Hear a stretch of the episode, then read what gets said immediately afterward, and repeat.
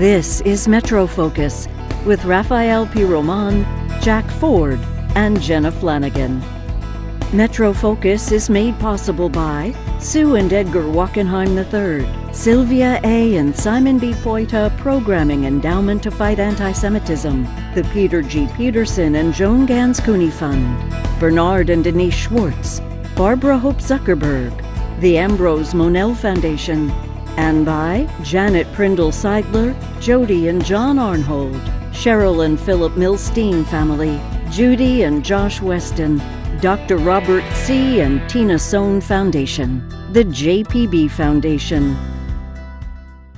Good evening and welcome to MetroFocus. I'm Jack Ford.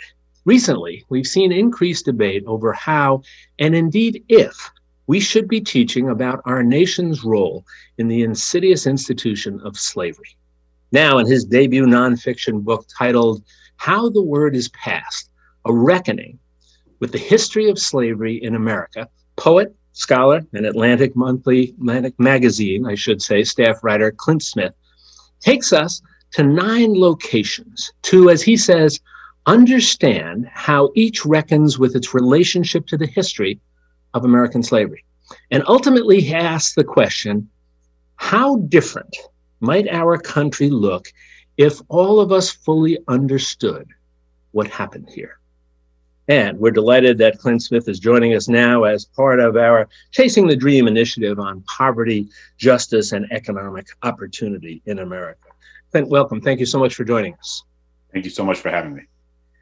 Let's start, I think, at the beginning for, for all authors, and that is why did you feel that this book was appropriate and necessary, and why now?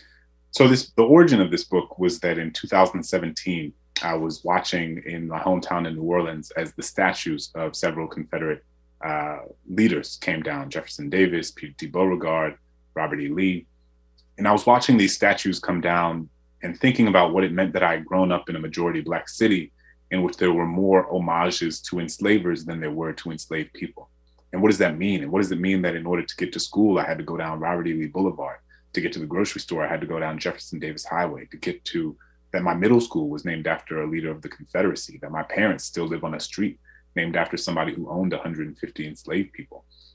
Because the thing is, we know that symbols and names and iconography are not just symbols, they are reflective of stories that people tell. And those stories shape the uh, narratives that, pe- that societies carry, and those narratives shape public policy, and public policy shapes the material conditions of people's lives. And so I got really interested in how slavery was memorialized, or in many ways failed to be memorialized in my own hometown, and then got kind of curious and, and obsessed about what that looked like in different places across the country. I imagine you looked at different ways to tell this story, different, me- different mechanisms, if you would. And you chose to do it in, in the way I mentioned in the introduction, um, in a fashion that I saw described as you provide a map of American memory hmm. taking us to eight locations within this, within this country and one location abroad. Why did you ultimately decide that's the vehicle you wanted to use, this, this travel vehicle, this map of American memory?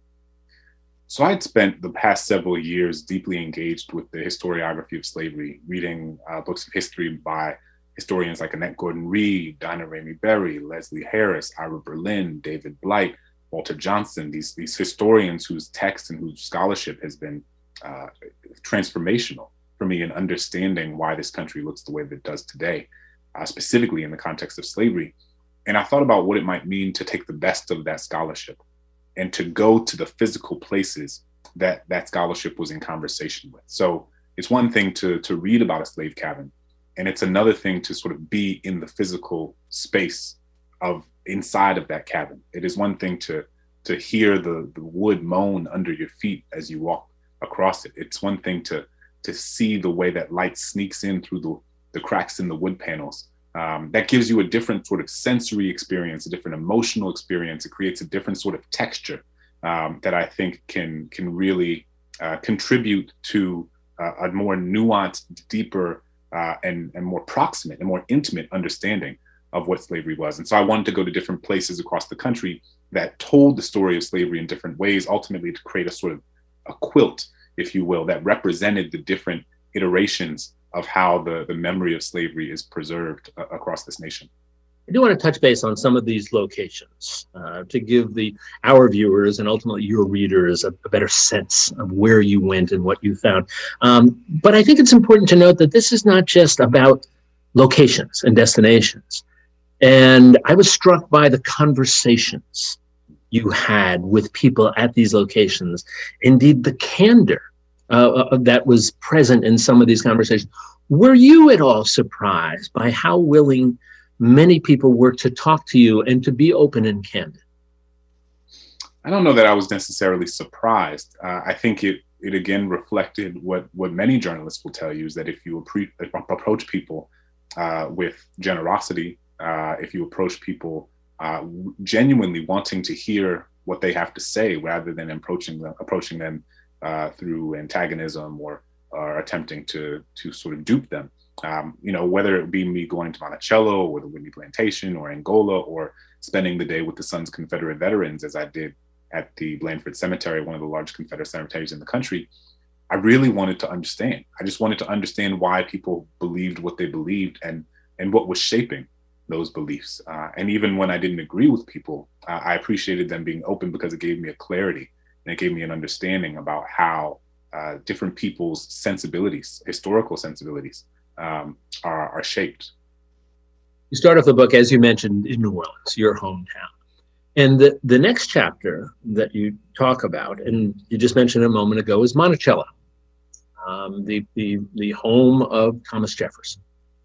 And again, one of the, the sort of subtitled of the chapter reads Monticello, there is a difference between history and nostalgia. What do you mean by that? So that's from uh, one of the guides at Monticello, a guy named David Thorson. Um, really remarkable character. Sometimes in nonfiction, you find the sort of characters that you, even if you were writing a novel, you wouldn't be able to construct them in a right. way. Right. It's fascinating how, how fact yeah. sometimes can be better than fiction, correct? Indeed. Indeed. Um, and, and so David was a fascinating guy and who had been leading uh, tours on at Monticello for years, focused specifically on slavery and the, the history of Jefferson's relationship and sort of moral inconsistency with regard to slavery, and also making sure that we were focusing on the lives of enslaved people at Monticello and not simply Jefferson alone. And part of what he said is that there's there's history and there's nostalgia, and somewhere in between is memory, which is to say that how we understand his how we understand our country and how we understand ourselves in relationship to this country and its history is shaped not simply by primary source documents and historical fact and empirical evidence, and not simply uh, the sort of emotional entanglement that we have to certain stories we have been told, uh, but that it is something somewhere in between. And for different people, uh, that that where they end up at different ends of the spectrum uh, is shaped by part so much of the, the stories that they have been told. And I think that Monticello is a really fascinating example of a place that is always attempting to respond to new information and that in, in over the course of the past several decades has really evolved in how they have told the story of Jefferson and the enslaved families who lived there, uh, going from having fervently denied that Jefferson ever had a relationship with an enslaved woman named Sally Hemings, who uh, was the mother of uh, six of his children, uh, four who lived into adulthood, or to now having a tour specifically focused on Sally Hemings and, and her family. It's interesting you say that because I probably was first in Monticello maybe 30 some years ago. There was never any mention of that mm. at all. About 10 years or so ago, I was down, I was lecturing at the University of Virginia and went over for an afternoon. And I was I was somewhat surprised by the fact that that that conversation, at least to some extent, had begun to be interwoven so in the in the, the tours and the conversation. Do you see that as a, perhaps a symbol of what's evolving at Monticello, more of an openness and a willingness to talk about it? I absolutely think that there is uh, more of an openness to talk about it than there was. I mean, part of it is that so much of the empirical evidence is undeniable now, right? Like we have DNA evidence that Jefferson was the father of these children. Um, we have scholars like Annette Gordon Reed, again, who have written uh, these seminal texts like the Hemingses and Monticello um, that make clear the relationship between Sally Hemings and Thomas Jefferson, and also give us more uh, clarity about the uh, multiple enslaved families who lived there, the Hemingses, the Grangers, the Fossetts, so that we can understand Jeff- Monticello not simply as the home of Thomas Jefferson, but also, and in many ways more so, the, the home of the enslaved communities who lived there across generations. Because for so much of Jefferson's life, he was away in Philadelphia, in Paris, in DC, in New York, uh, doing work on behalf of the US government. And it was the enslaved families who lived there over the course of generations who cultivated that land, who built that land, who made memories on that land. Uh, and they, when we go to Monticello, uh, should be honored as much, if not more so, than, than the man himself. Another location I want to talk about is New York City, right here. And I suspect that if I asked somebody about your book, if I said, here's the title of the book, and here's a, a general overview of it, um, give me a, a, your guesses as to some of the locations that might be examined here. I would suspect that not a lot of people would say New York City. And if you look at, again, the subheading of the chapter here, it reads New York City, quote, we were the good guys, right? Why, why is that? Why is New York City included here? And what do you mean by we were the good guys? So each of the subheadings um, and the subtitles of each chapter are taken from quotes uh, from people who made statements in the chapter. And that was from uh, one of the tour guides that I spent time with in New York City, Damaris Obi. And she leads an underground railroad and slavery in New York tour. And part of the reason I wanted to include New York City is because I didn't want to only include places in the South because the South is not the only place where slavery existed it is certainly not the only place that made slavery thrive. I mean, I think I write a lot about the economic uh, and financial infrastructure in New York City that supported the slave trade, that supported both the transatlantic slave trade and that supported the uh, the economic and political infrastructure and the social infrastructure throughout the South. So while slavery was certainly saturated throughout the South, it was not the South was not singular um, in in its use of slave enslaved people and and New York City uh, had a unique relationship in the way that it fostered and and gave rise to uh, so much of the economic prominence of enslavement. And I think it's also important that people know that for an extended period of time, New York was the second largest slave port in the entire country after Charleston, South Carolina. And that uh, on the eve of the Civil War, on the eve of secession, the mayor of New York City, Fernando Wood, actually wanted to secede from the Union because of New York's such so deeply entangled relationship with the South and, and the cotton industry. And so these were things that, you know, in many ways I was learning as I was writing this book. Um, and I think many people are surprised to know because, as the subtitle of the chapter says, people are always taught that the New, New York has always been this bastion of cosmopolitanism uh, and of people who were fighting uh, to end and end this abominable institution. Uh, but it's it's a little bit more complicated than that. I think one of the great values in books such as yours is you get readers to say, I didn't know that. I wasn't aware of that. And there's so many of those instances here in the book. And I should say it is a it's a marvelous book. It, it's a, a marvelous look at our history. It's a marvelously conversational book. And, and I mean that in the sense that you almost feel as if uh, you're listening in to the conversations you are having to with all of these people here. So I just wanted to get that compliment in for you because it, it is so well written and, and so engaging and so thoughtful and so provocative. A couple of other locations I want to ask you about, and, and one is as as we are hovering near the Juneteenth date, um, you talk about Galveston in Texas.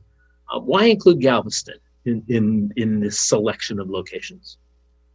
So I wanted to go to Galveston um, because I wanted to be in a place where that represented um, a different way that the story was being told. So I went after I had spent time with the Sons of Confederate Veterans, and this was a it almost replenished my soul in some ways uh, because I, you know, Juneteenth, the holiday, uh, was founded in Texas, and the origin story is that General Gordon Granger came to Galveston, Texas, uh, on June 19, 1865 two years after the Emancipation Proclamation had been signed and two months after General Lee surrendered um, and effectively ended the Civil War at Appomattox in Virginia. And yet, enslaved 250,000 enslaved people in Texas had not been told of their freedom. And so General Granger and the Union Army came and, and made this proclamation, General Order Number Three, uh, and let enslaved people know, as the Declaration or the proclamation says very directly, quote, all slaves are free. Uh, and the mythology of that place is that uh, it was done at a place called the Ashton Villa.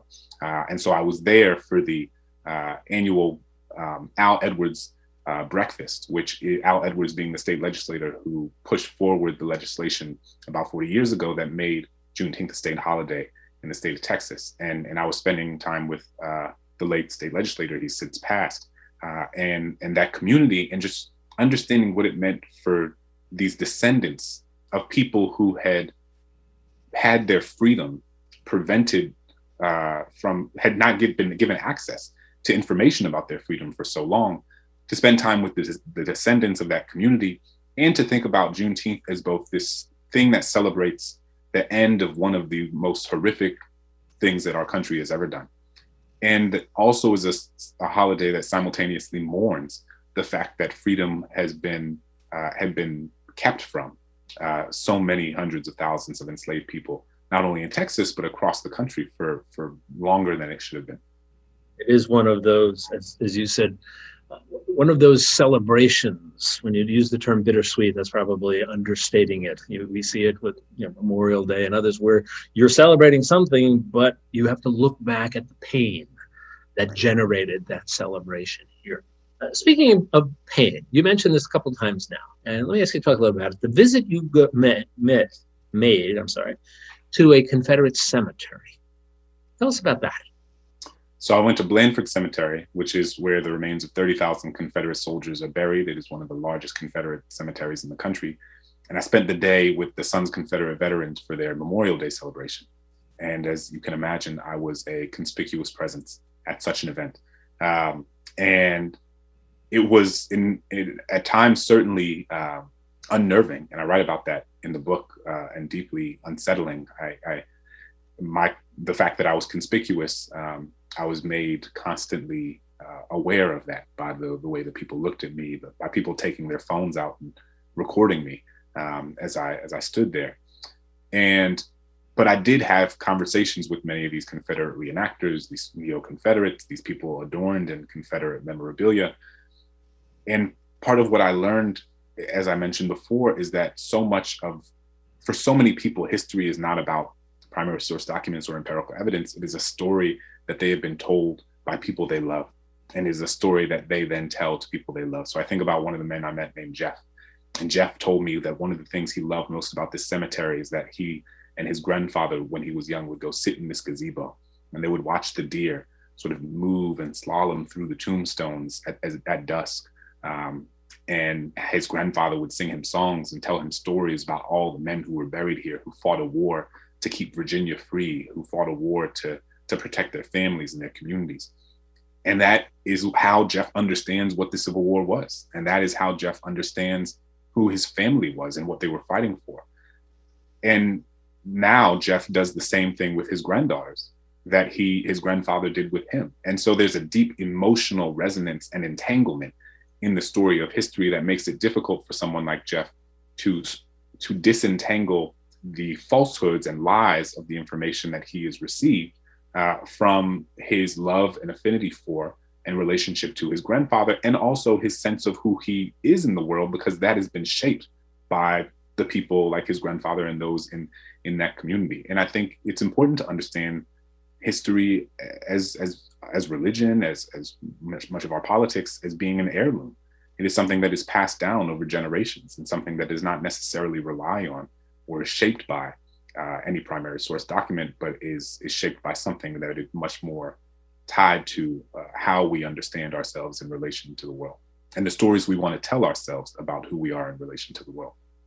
Where I'm talking with Clint Smith, the author of the marvelous new book, How the Word is Passed A Reckoning with the History of Slavery in America.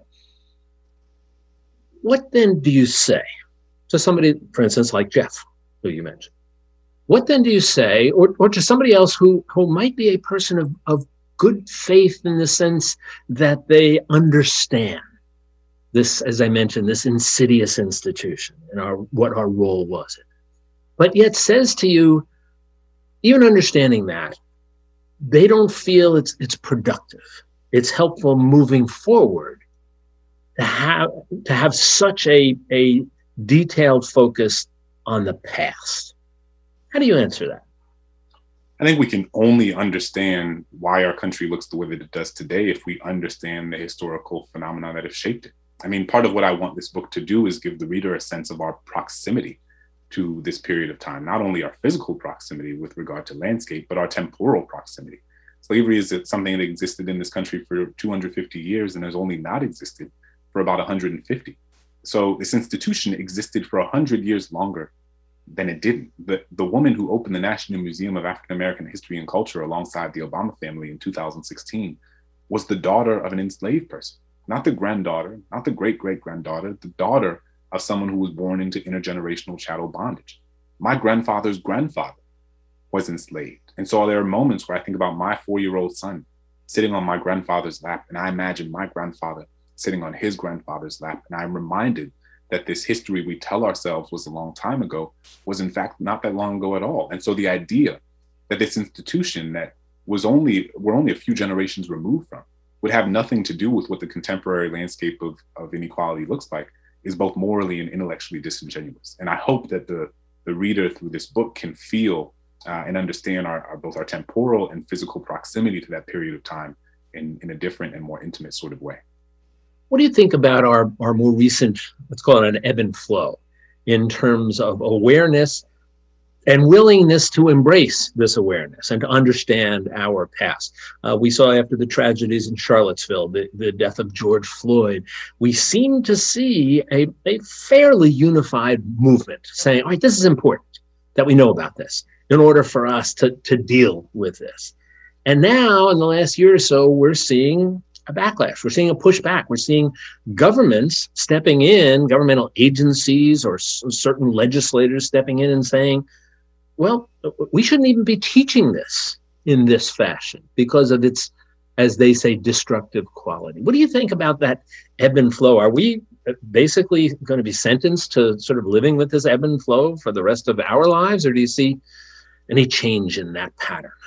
I think that we this is the story of, of race in this country. Um, this is the story of so many things in this country in which there is a, a relative amount of progress made, and then there is a violent, intense uh, social and cultural and political pushback to some, so much of that progress. And so, what I think is undeniably true is that our country has gained a more sophisticated, or, or certain parts of our country have gained a more sophisticated framework, language, and lexicon with which to understand racism, not just as an interpersonal phenomenon, but as a historic one, as a structural one, as a systemic one. Uh, thing I tell people is that, you know, in, in uh, 10 years ago, if you would ask somebody what redlining was, they would have said, like, is that a makeup? Like, is that a type of lipstick?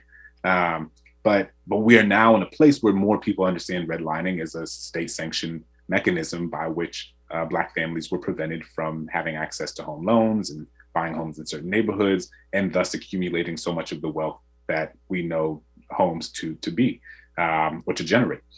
And and I think having a more that is an uh, an example of the way that I think more people in this country understand the mechanisms by which racism has operated throughout our history so that we more effectively understand that the reason one community looks one way and another community looks another way is not simply because of the people in those communities, but it is because of what has been done to those communities generation after generation after generation there are so many other destinations, and I wish I had the time to talk with you about them. But uh, we'll let our, our folks, our viewers here, go get the book and read about them because they, they are so compelling. You um, you talk about Angola, the Louisiana State Prison there, um, and its its foundation, if you will, as a slave plantation. You take us that one journey abroad where you go to Senegal and if anybody's seen the photos of this area, it's called the the the uh, House of Slaves. I remember seeing it years ago. They're haunting. Um, so there are great other destinations that you go to. Um, but since we don't have the time to talk about that, I'll make sure people do. Uh, but let me let me ask you last question for you. Right, got about about two minutes here. In the beginning of the book, you have a quote by Frederick Douglass, and it reads. Let me make sure I get it right. The duty of today is to meet the questions that confront us with intelligence and courage. Are you optimistic that we will have both the social willpower and the political willpower to confront these issues and our past with, as Frederick Douglass said, both intelligence and courage? I'm hopeful that we will. Um, I what I believe is that we are a part of. I'm a part of a lineage of people who have fought to build a better world, even though they realize that they might not see the better world for themselves. Uh, and I think that we are all people who have the opportunity to, to hold chisels uh, against this sort of metaphorical wall um, and chip away and chip away as much as we can at this wall of oppression, this wall of, um, of, of, something that attempts to, to justify the, uh, the subjugation that people are continuing to experience. And we can all have the opportunity to chip away at this wall. And we don't know if this wall is six inches thick or if it's 600 miles thick. But what we do know is that the more we chip away at it, the less the people uh, who come after us have to chip away at. And, and that's kind of how I think about these things. It's that we are working to build a better world, a more equitable world, a more just world, not necessarily so that we can see it for, them, for ourselves, but so that somebody someday will. Um, and, and that we carry the responsibility of those who came before us, um, who gave us the opportunity to, to live our lives in the way that we have. And so it's our job to, to push that forward. Well, this book, you can consider it one of the chisels to help us moving forward and understand it. It's, as I said before, just a marvelous work. Uh, Clint Smith, once again, the book is called How the Word is Passed A Reckoning with the History of Slavery in America. Clint, thank you so much for joining us. And uh, as I said, it's a marvelous, marvelous book. And we'd love to chat with you again down the road about all these issues. So thank you so much. You be well. Thank you so much. Thanks for tuning in to Metro Focus. Take our award winning program wherever you go with Metro Focus, the podcast. Listen and subscribe wherever you get podcasts so you never miss an episode, or simply ask your smart speaker to play Metro Focus, the podcast. Also available at wliw.org/radio and on the NPR One app.